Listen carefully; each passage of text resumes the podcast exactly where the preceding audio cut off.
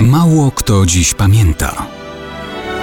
Datownik historyczny prezentuje Maciej Korkuć.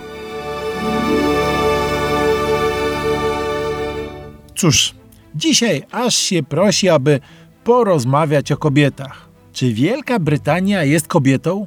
Trzeba znaleźć sposób, żeby ją o to zapytać. Jednak z pewnością dzięki kobiecie Wielka Brytania pojawiła się formalnie na mapie Europy jako Zjednoczone Królestwo Anglii, Szkocji i Irlandii. Tą kobietą była Anna Stuart, która została królową Anglii właśnie 8 marca 1702 roku. Stało się to na skutek niespodziewanej śmierci Wilhelma III Orańskiego, po upadku z konia. Wilhelm Morański potomstwa nie miał. Stąd parlament angielski, klejąc rany po sporach z czasu. Tak chwalebnej rewolucji, która katolickich Stuartów tronu pozbawiła, postanowił tron oddać protestanckiej dziedziczce tejże dynastii, właśnie Annie Stuart. Za jej panowania Anglia uzyskała olbrzymie nabytki w koloniach, a w Europie na trwałe pozyskała przylądek Gibraltar. Za mąż wyszła Anna już wiele lat wcześniej. Poślubiła Georga Oldenburga,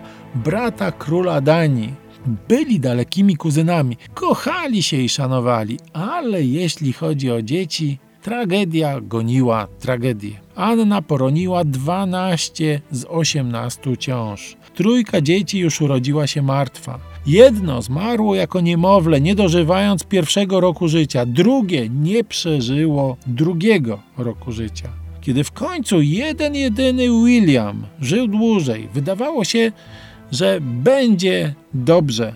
Niestety, on również zmarł, mając zaledwie lat 11. No i to w takich okolicznościach Anna była oddzielnie królową Anglii, Szkocji i Irlandii. Pięć lat trwały negocjacje w sprawie kształtu aktu o Unii.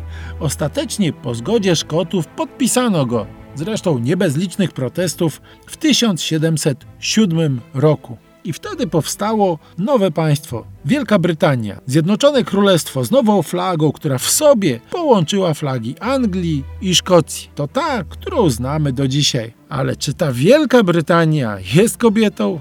No, trzeba znaleźć sposób, żeby ją o to zapytać.